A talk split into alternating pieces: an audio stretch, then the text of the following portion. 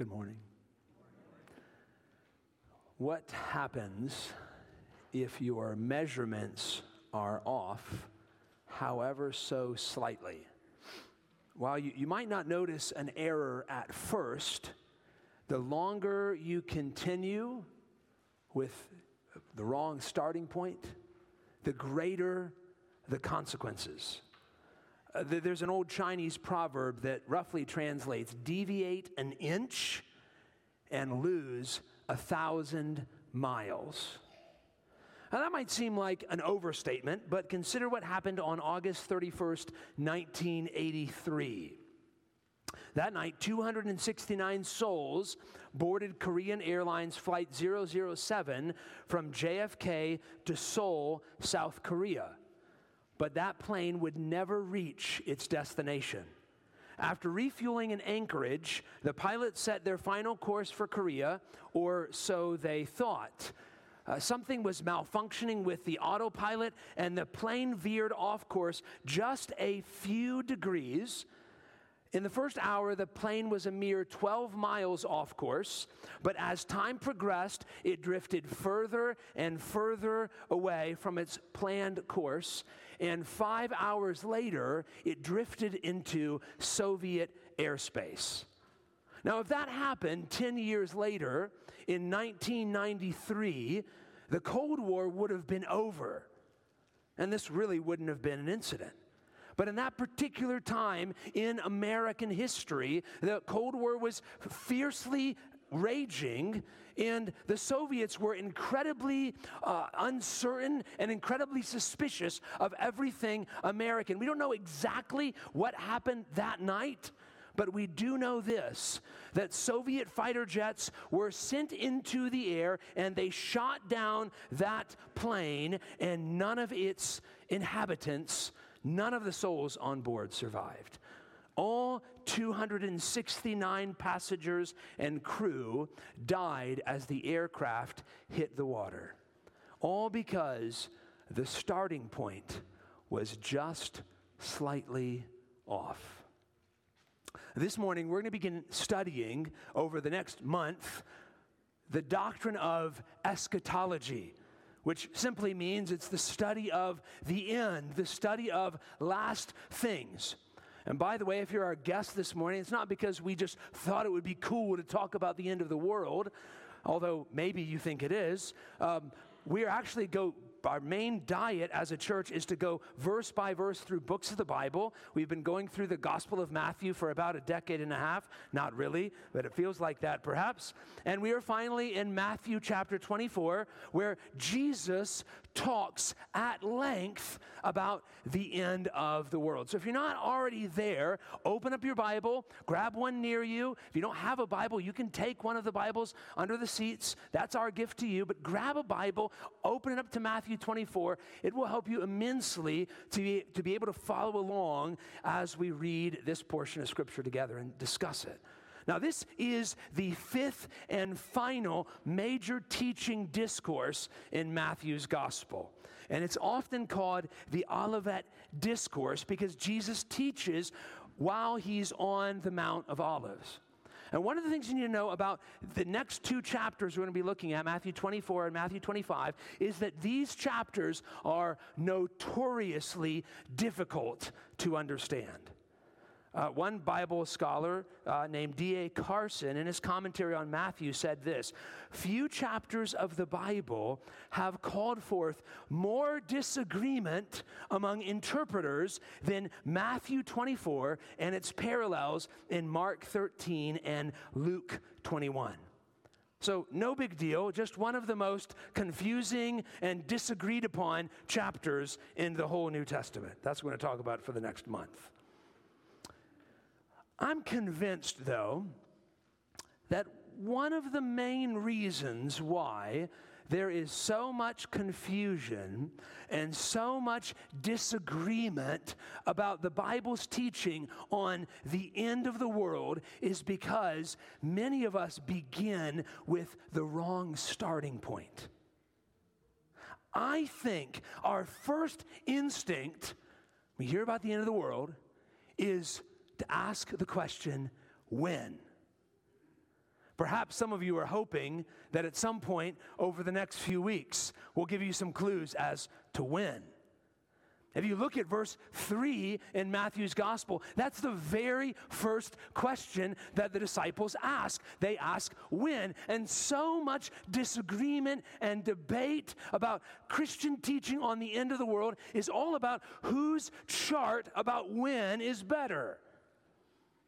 I want to suggest to you that that's the wrong place to start.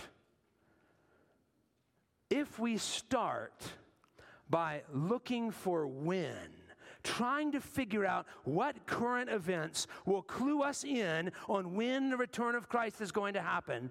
If we start there, we're going to end up miles away from the truth. Uh, one famous example of this was a booklet that some of you might remember called 88 Reasons Why the Rapture Will Be in 1988. now, I'm not a super smart person, but it's well past 1988. And as far as I know, the rapture did not occur. Now, the author of that book, uh, he spent a lot of time, obviously, writing 88 Reasons. And he figured, man, when 1989 hit and the ball dropped, you know, maybe my calculations were just a little bit off. So he came out with a follow up, the sequel 89 Reasons Why Jesus Will Come Back in 1989. Of course, that one didn't pan out either. And so he had a far more modest book that came out in 19. 1993 listing 23 reasons why Jesus would come back in 1993. I remember as a kid, very vividly, teenager, I remember a guest preacher coming into our church and telling us about this super scary thing. Some of you might remember it called Y2K. Some of you have no idea what that is. That's crazy to me. That makes me feel old. But some of you know, you know about Y2K. And I remember the preacher, I can picture him in my head standing in front of our congregation and telling us that at Y2K, when the strike, when the clock strikes midnight, that's going to be the beginning of the seven year great tribulation Jesus is not going to rapture you first. You're going to go through it, Christians, and you better be ready. If you don't stockpile the list of approved resources, you're not going to survive. And check your bulletin inserts for the things that you need to stockpile. Vividly remember that. Now, we are not, with God's help, we are not going to approach eschatology that way. With God's help, I want us to begin with a different starting point. With God's help, I don't want to start with asking the question, when is this going to happen? But what should we expect and how can we be ready? In fact, I, the big idea I want to show you from today's text is that Jesus doesn't tell us when the world ends, but what to expect and how to be ready. So, because there's so much going on in these two chapters of Scripture that make up the Olivet Discourse, like I said, we're going to be in this portion of Scripture for about a month. And when we gather for our monthly Sunday night gathering in September, on September the 10th, we're going to have a Sunday night theology, and the whole thing is going to be talking about the end times. So, I, I'm guessing some of you are going to have some questions about all sorts of stuff as we walk through Jesus' teaching over the next few weeks. Would you write write those down and email me or bring them with you and come back on September the 10th at 5:30 and we'll talk about all of that. All right, commercial is now over. All right. Three principles that we need to understand if we're going to understand Jesus' teaching on the end of the world rightly. Three principles. These are going to help us understand today's passage and they're going to help us understand what's coming in the next few weeks. Principle number one don't overlook the disciples' questions. Don't overlook the disciples' questions. These are crucial for understanding this entire section of Scripture. Now remember, it's Tuesday night. Jesus has just had his Tuesday mic drop moment with the Pharisees. If you've been here the past few weeks, you've watched as he as he absolutely crushed the Pharisees. The seven woes in Matthew 23. He drops the mic, he turns around, and he heads back to Bethany, where his friends Mary and Martha and Lazarus live. That's where Jesus and his disciples are probably staying during the week of Passover. And to get from the temple in Jerusalem to Bethany, you've got to walk through the Mount of Olives. They're climbing up the Mount of Olives, probably perhaps around sunset, and there's this glorious picture of the temple complex. We can get that on the screen for you beautiful view of the city of Jerusalem from the Mount of Olives. That gold dome building right there in the middle right portion of your screen, that of course is not the temple. That is a Muslim mosque called the Dome of the Rock, but that is about where the temple would be. That's the Temple Mount, the temple complex. And that building, the second temple, Herod, King Herod, had been making all sorts of improvements to that building. It was a sight to behold. It's, it had polished limestone walls, they were covered in gold. You can imagine the, the sight of this gold plated building as the sun is setting from the Mount of Olives.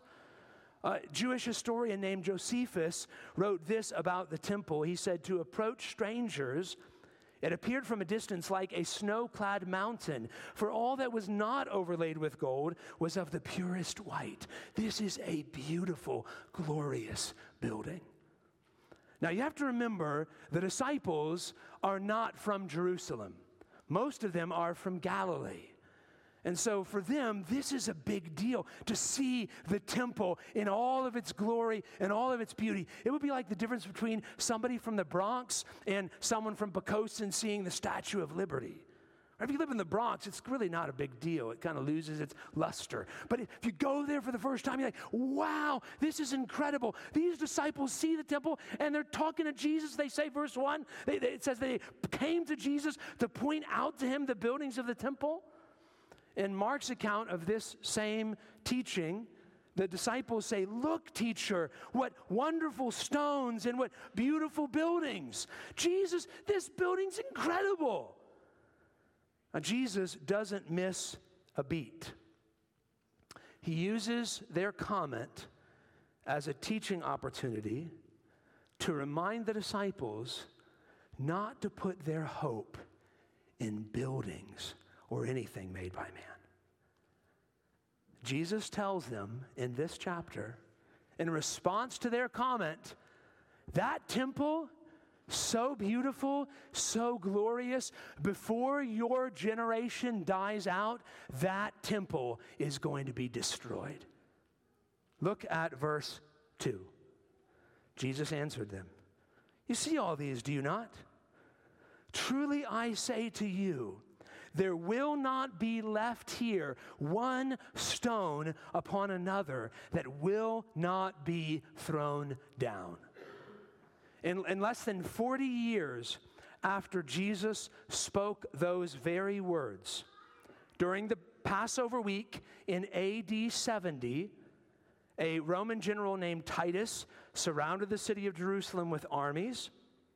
He held the city under siege for nearly five brutal months, and during that time, millions of Jews were killed. Thousands were enslaved. Countless men and women resorted to cannibalism to survive. The temple was desecrated on August 30th when Roman forces broke into the city and burned the temple to the ground. And as Jesus predicted, every single stone in that temple structure was thrown to the ground. And if you visit the city of Jerusalem today, you can see evidence of exactly what Jesus prophesied. You can see it on the screen.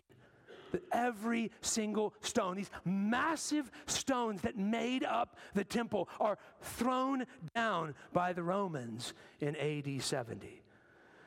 Now, the disciples hear that, and they've got to be absolutely stunned.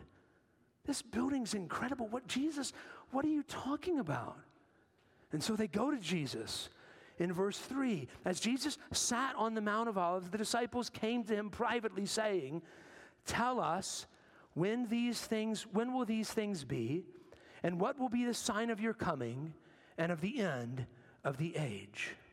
Now, it's absolutely crucial to notice carefully what the disciples ask Jesus in verse 3. It's going to help us understand the entire Olivet discourse. They ask Jesus not one question, but two. Question number one When will these things be? In other words, when is the temple going to be destroyed? That's the first question. Question number two, and what will be the sign of your coming and of the end of the age? When's the world going to end? Now, in the disciples' mind, they're probably thinking these two events are going to happen at the same time, right? That temple's glorious. Can you imagine? If the temple is destroyed, the world must be ending. It's probably like what many of us would think if the White House burned down or if the Statue of Liberty fell down. You would think the world is ending. The temple, this is their pride and joy. This is their glory. This is the highlight of the Jewish people. Jesus says it's going to end, and they think they're probably going to happen. The end of the world is going to happen at the same time the temple is destroyed. But Jesus actually answers those two questions separately. And the reality is that there's a massive gap between those two events. As we said, that temple was destroyed in AD 70.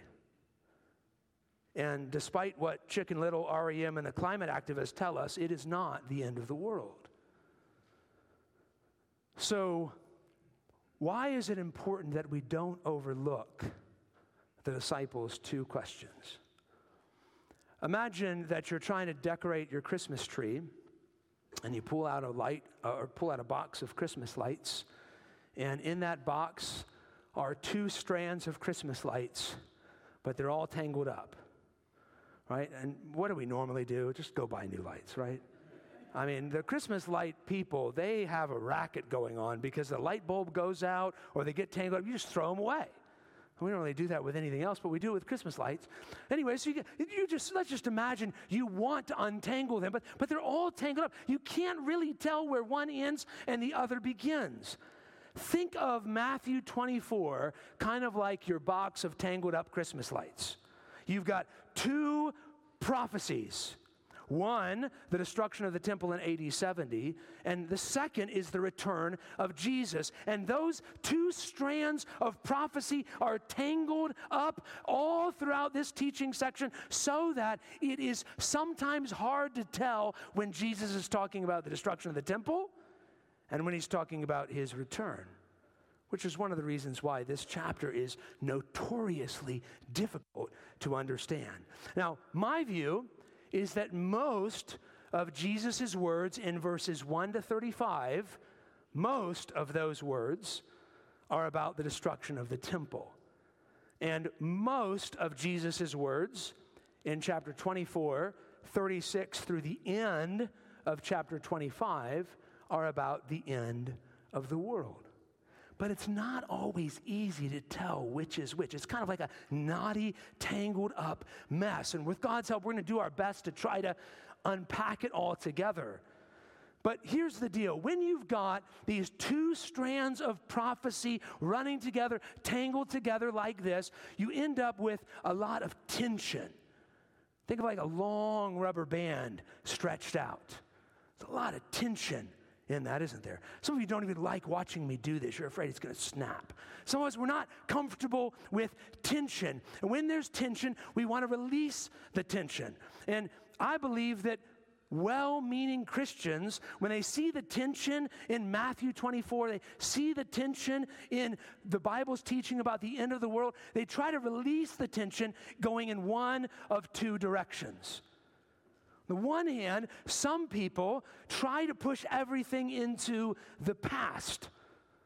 They focus on the disciples' first question about the destruction of the temple. And so there are Bible teachers, godly, faithful Bible teachers, that will say nearly everything in Matthew 24 is talking about what happened in AD 70. This position, if you're interested, it's called preterism you want to Google it and look it up, you can. And a version of it has been taught by faithful Bible teachers like R.C. Sproul and Jay Adams. They push everything into the past. The other way to reduce that tension is to do what? Push everything into the future. And so there are Bible teachers, faithful Bible teachers, that focus almost exclusively on the disciples' second question about the end of the world. And so Matthew 24 for these Bible teachers becomes only about the end of the world. And even when it seems like Jesus is talking about the destruction of the temple in AD 70, they'll say, well, he's not talking about that temple. He must be talking about a future temple that hasn't been built yet. And so there are actually groups of Christians, even today, that are working together behind the scenes, trying to get the temple rebuilt so that the end of the world can happen and Jesus can come back. And by the way, there are faithful Bible teachers that teach that view as well. It's called futurism, if you're interested. And these, these would include people like David Jeremiah, John MacArthur, faithful teachers of God's Word. My own view, sometimes called idealism, although no one's ever accused me of being an idealist, is that we shouldn't try to resolve the tension. My view is that why does Matthew 24 have to be either or? Why can't it be both and? Why can't Jesus be talking about what happened in AD 70 and about what happens at the end of the world? Why can't he be talking about both? Instead of trying to figure out when all of this is going to happen, as both of those extremes, I think, try to do, wouldn't it be better if instead we focused on what to expect and how to be ready? One practical application that we can take away from this section before we move on to our second principle is that God does not answer when questions. Jesus answers a lot of questions in Matthew 24. Do you know what question he doesn't answer? When? How often do we go to God asking Him to answer our when questions? When is my child going to start behaving? When am I going to get married? When am I going to have kids or going to have a, another kid? When am I going to get a better job? When am I going to be able to move? When am I going to be able to retire? When is my bank account going to be big enough? When will my suffering be over? Stop asking God when. Learn to be faithful with whatever He sends your way. Learn to be faithful in the waiting. Learn to be faithful without asking when. Instead, ask Him, God, how do you want me to live while I wait? It'll help us to stop asking, when will the end come, if we don't overlook the disciples' questions in our text. But there's a second principle that we need to understand this chapter rightly. Number two, don't misunderstand the signs. Don't misunderstand the signs. Remember in verse 3, the disciples asked Jesus for signs to figure out when all this stuff is going to happen. In verses 4 to 12, Jesus lists a number of dangers that the disciples are going to face. We're going to unpack those dangers in a moment. But first, I want us to work really, really hard to make sure that we don't understand what Jesus is talking about in verses 4 to 12. So let me give you two, uh, two truths to pay attention to to make sure we don't misunderstand these signs. Here's the first one these are not signs of the end. Now, I just noticed this as we were doing the scripture reading. I'm re- preaching from the English Standard Version. If you're re- following along in the ESV, uh, or if you're using one of the Pew Bibles, that's the ESV, you might notice that there is a section heading right above verse 3 that says, Signs of the End of the Age. Is Pastor Hobson contradicting the scriptures? I am contradicting that section heading. you need to know this if uh, you're relatively new to the Bible. Those section headings are not inspired by the Holy Spirit. They're given to us by well meaning Bible translators to help us understand what a section of Scripture is talking about. 99 times out of 100, I'm going to say, Great job, section heading. This time, no. I do not think that these are signs of the end. And here's why. Not because it's in my own head, but look at what Jesus says in verse 6. You hear of wars and rumors of wars. See that you are not alarmed, for this must take place, but what? The end is not yet. Jesus explicitly says these things I'm talking about are not signs of the end. Don't be deceived. Don't be led astray. Don't be alarmed. This is not a sign of the end. It's not a sign of when I'm coming, but that I'm coming. I can't tell you how many times I have heard Bible teachers say, rumors of wars. Jesus must be about to come back. Famines, earthquakes. Jesus is about to come back.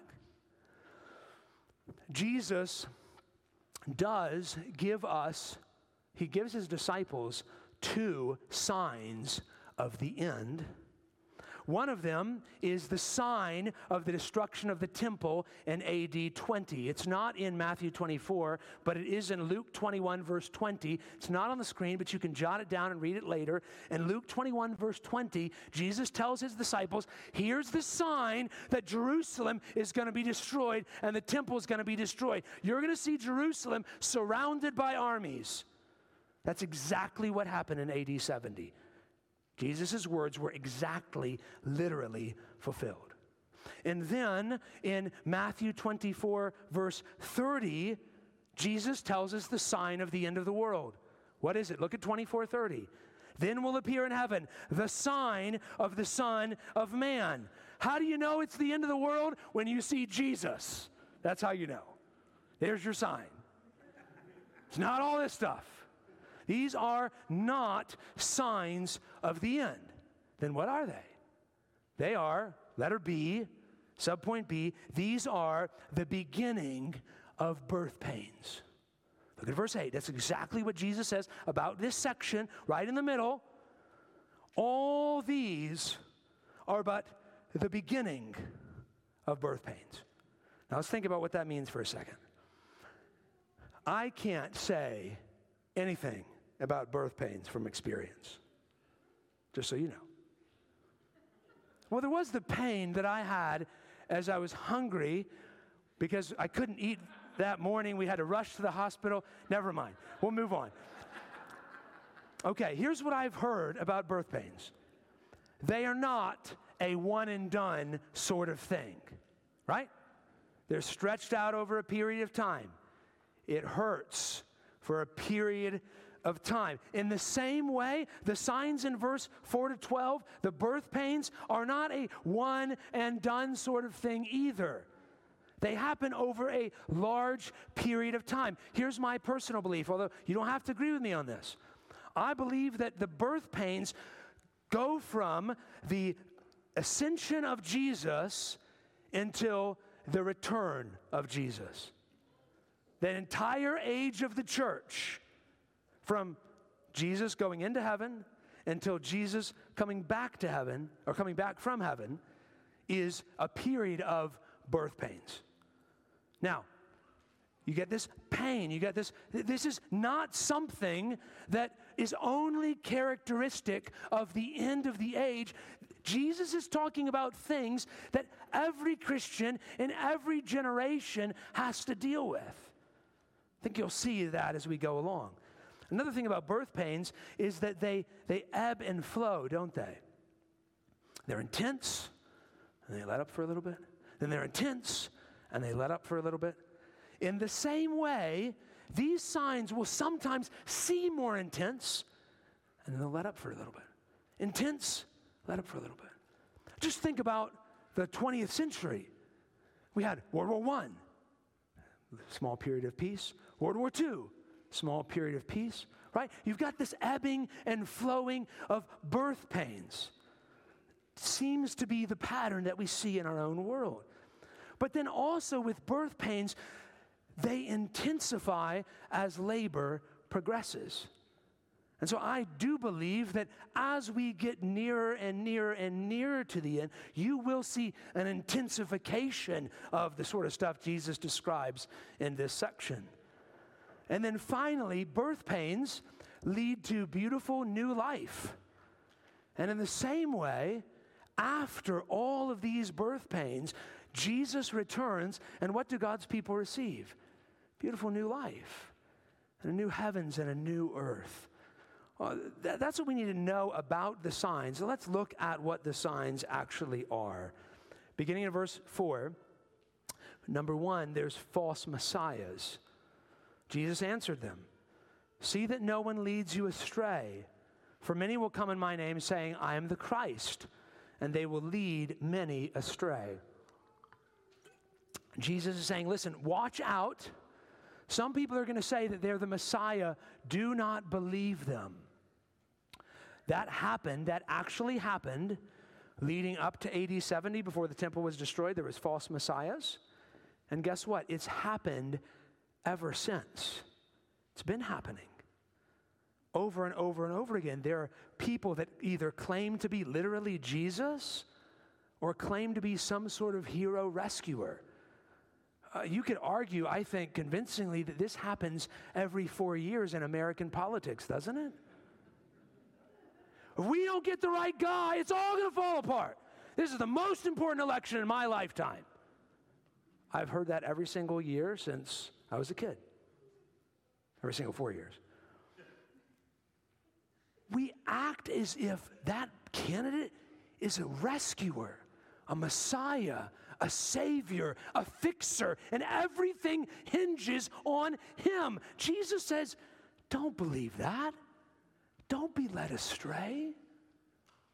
Second, birth pain is great evil. There's great evil. Theologians often distinguish between two types of evil there's moral evil, that's the evil that's committed by a moral human agent. So think murders, think rape, think slavery, theft. And then there's natural evil. That's the evil that we see in nature as a result of living in a fallen world. So think COVID 19, think earthquakes, think forest fires, think hurricanes. Jesus says in the years between his first and second comings, the world is going to be characterized by both types of evil. Look at verse, verses 6 and 7. You will hear of wars and rumors of wars. That's moral evil. See that you're not alarmed. For this must take place, but the end is not yet. For nation will rise against nation and kingdom against kingdom, and there will be famines and earthquakes. That's natural evil in various places.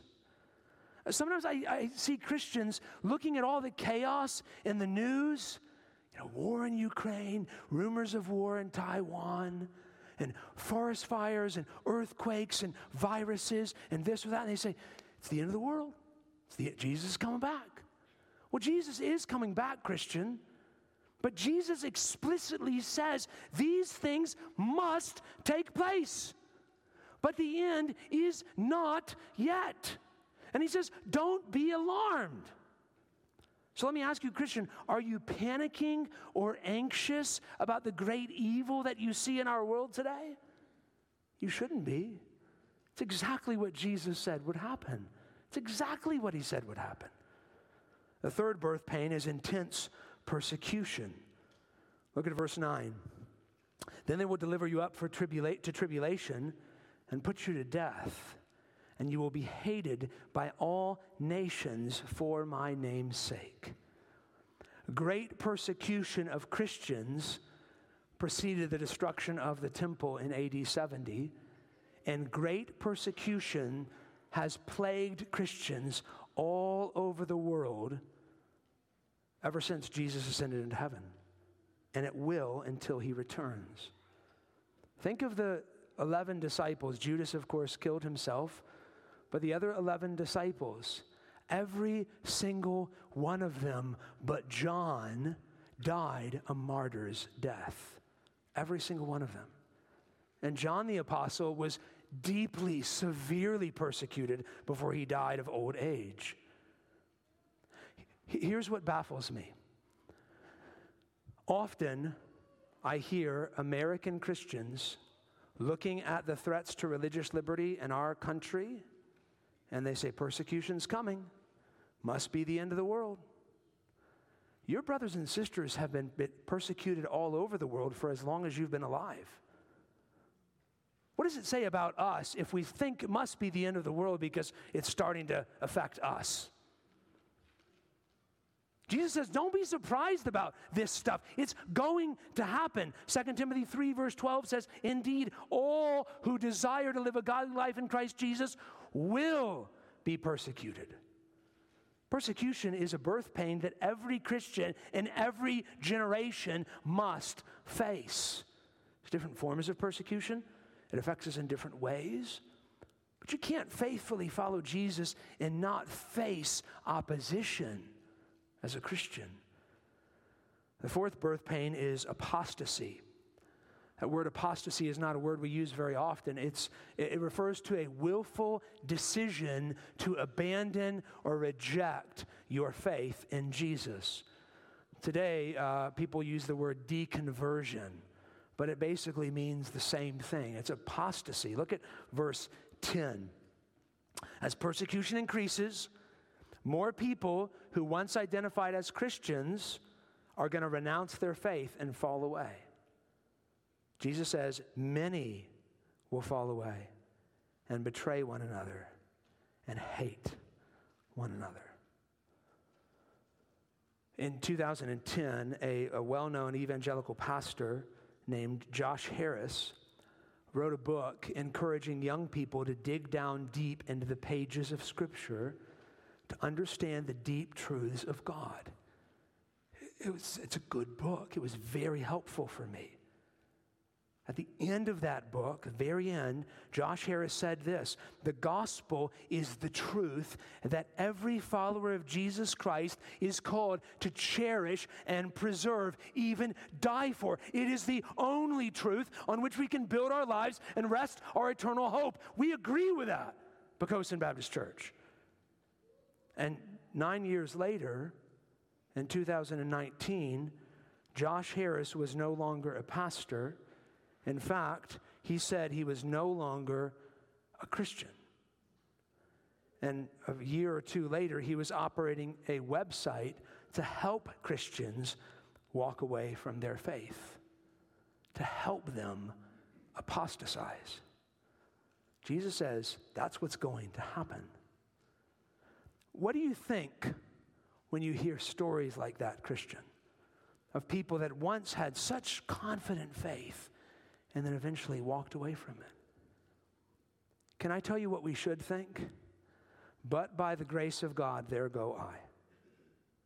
It is only by the grace of God that I will be able to persevere into the end. Jesus, would you help me to persevere? That ought to be our prayer. Fifth birth pain is false teaching. Verse 11 Many false prophets will arise and lead many astray. That was a problem in AD 70 prior to the destruction of the temple, and it's been a problem for 2,000 years. This will continually be a problem until Jesus returns. If you're a member of Poquoson Baptist Church, part of your responsibility as a member is to help us as a church fight against false doctrine. Doesn't mean we have to agree on everything. Some of you are going to disagree with some of my, the finer points of my teaching on the end times. That's okay. But do we agree on the essentials? And are we committed? Are we committed to fight error wherever it's found? The final birth pain is lawlessness and lovelessness. Look at the half, second half of verse 11. Because lawlessness will be increased the love of many will grow cold. Every generation of Christians, until Jesus returns, will le- deal with some form of lawlessness. The types of lawlessness that we deal with will vary from generation to generation, but sin and wickedness is not new. Just consider the past hundred years in our country. It's easier to look around at our country today and say, man, things have really gotten terrible in America. And in some ways, that's certainly true. But has everything gotten worse? Few Americans today believe some of the racist ideas that were popular in our country 100 years ago. Far fewer women in America today are willing to suffer abuse in silence like they did 100 years ago. Hear me, Christian, lawlessness is not new. It just changes its strategy from one generation to another. Our challenge as Christians is to not stop loving a lawless world. You see, as lawlessness increases, love grows cold. Here's our temptation you see the lawlessness out there, and you stop loving them. And you start to treat them as combatants instead of captives. And you begin to li- uh, line up in teams and tribes, and it's us against them rather than remembering that we are here for them so that they might know the God that we worship. So let me ask you, dear Christian, where has your love grown cold? Instead of trying to figure out when all this is going to happen, why don't we focus on what to expect and how to be ready? It'll help if we don't misunderstand the signs. There's one final principle that we need to understand to get this chapter rightly, and that's that we, we must not ignore the big picture. Point number three don't ignore the big picture. Whenever we talk about the end of the world, it's super easy to geek out on eschatology, if that's your thing, and get caught up in all these tiny details and miss the big picture. In verses 13 to 14, Jesus teaches three truths that I think are the big picture of eschatology that we all must agree on these three things. Number one, we must and will persevere. Look at verse 13. Jesus says, But the one who endures to the end will be saved. I think Jesus, in his immediate context, is talking about those who were able to survive the destruction of the temple in AD 70 but its ultimate fulfillment is a, a calling for each one of us to be faithful unto death, as Revelation says. Christian, your most important job is not to figure out all the details about the end of the world. Your most important job, my most important job, is to prepare my heart for the return of Jesus. so let me ask you how are you persevering? How are you persevering? Are, are you faithfully gathering with God's people? Are you faithfully reading God's word? Are you faithful in prayer? Are you faithfully fighting sin? Are you faithfully pursuing holiness? Are you faithfully pouring into other people? Christian, if you're going to avoid being another deconversion story, you have to persevere I told you about Josh Harris. A few months after all of that happened, I saw one of my dear friends, uh, one of our missionaries who's uh, now in Panama. He was at the time in Mexico City, brother named Carlos Yambes. And um, Josh Harris had helped me, not personally, but his books had helped me. And so I was talking to my friend and mentor, Carlos, and saying, What do you think about this? You know, help me think through this. This is tough to see this guy's story. And Carlos said something I hope I never forget. Carlos said to me, Hobson, if that was you, I wouldn't give up on you.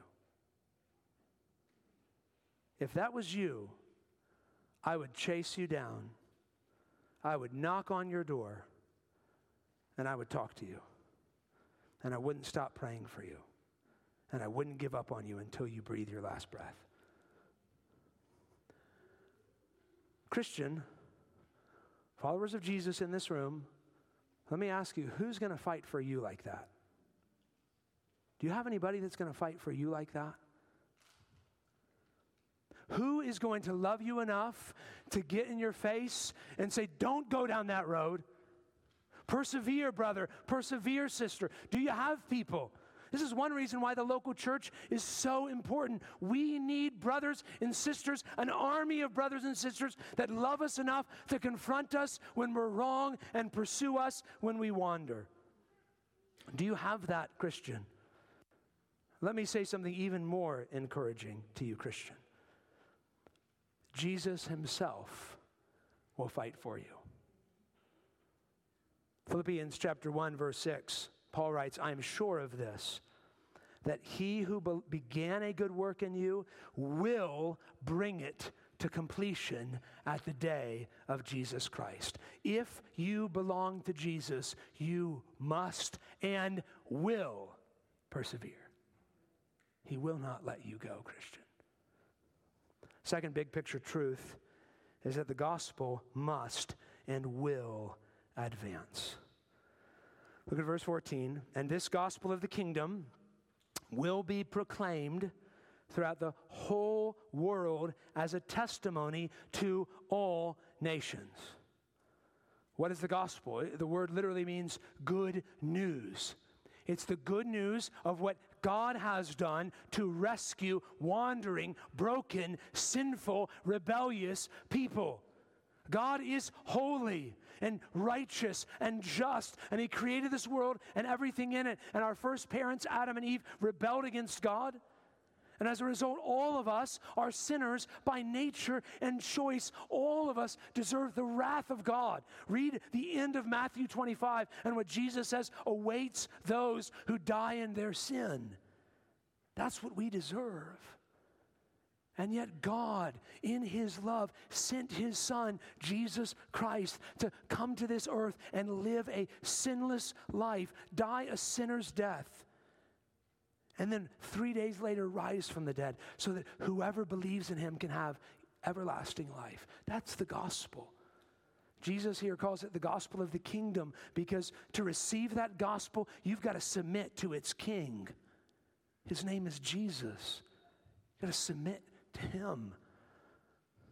Jesus says that that gospel, that good news, that message is going to spread all over the world before he returns. Why? Because Revelation 5 tells us that Jesus is going to have followers from every tribe and nation and language and tongue. Jesus will not return until the last one of his sheep repents and believes. Listen to John chapter 10, verse 16. Jesus says, I have other sheep that are not of this fold. I must bring them also, and they will listen to my voice. So there will be one flock and one shepherd. Jesus will not return until the gospel has spread to the ends of the earth, and all of his redeemed repent and believe and trust in him. So, dear Christian, how are you working towards the advance of that gospel? Are, you faithfully giving to this local church and supporting our gospel ministries across the street and around the world? Are you faithfully encouraging and supporting missionaries through prayer and sacrificial giving? Are you teaching your children, your grandchildren, the good news of Jesus? Are you talking to unbelievers in your life about Jesus? Are you willing to devote a little bit of extra time on a Sunday morning and join the 30 or so of us to study how we can grow in evangelism as a church? What are you doing to help this gospel advance? The final big picture truth is that Jesus must and will return. Look at verse 14. Jesus says, After all of this, then the end will come. Jesus is coming back. The question is will we be ready? When you see Jesus in the sky, the Bible says every eye will see him. I don't know how that's going to happen, but every eye is going to see him. Will it be a thrilling joy. Finally, Jesus waited so long to see him. Or will your heart and mind be filled with regret, thinking of all the times that you could have trusted him but didn't? Dear friend, if your faith is not in Jesus, it's not too late to look to him and be saved today. If you've already done that, and you haven't yet made it public through baptism, you can talk to one of our pastors today about how you can make that step. And when you see him, you'll see him as one of his baptized redeemed. If you've done both of those things, then let me ask you, Christian, are you living in light of the return of Christ? Are you persevering to the end? Sometimes, when your starting point is slightly off, the effects can be disastrous. Other times, it's frustrating, but it's not really a huge deal. I can't tell you how many times I have put an address into my GPS Maps app on my phone, and I put in the wrong thing, so I end up in the wrong place. It's frustrating, it's annoying, it's not really that big of a deal. When it comes to what we believe on eschatology, we're not going to agree on everything. If we agree on the most important things, Jesus is coming back and we must be ready, then we ought to move forward with joy and unity and passion for the lost. What will be most devastating is not if we disagree on a finer point of the end times, but if anyone in this room would not prepare their heart.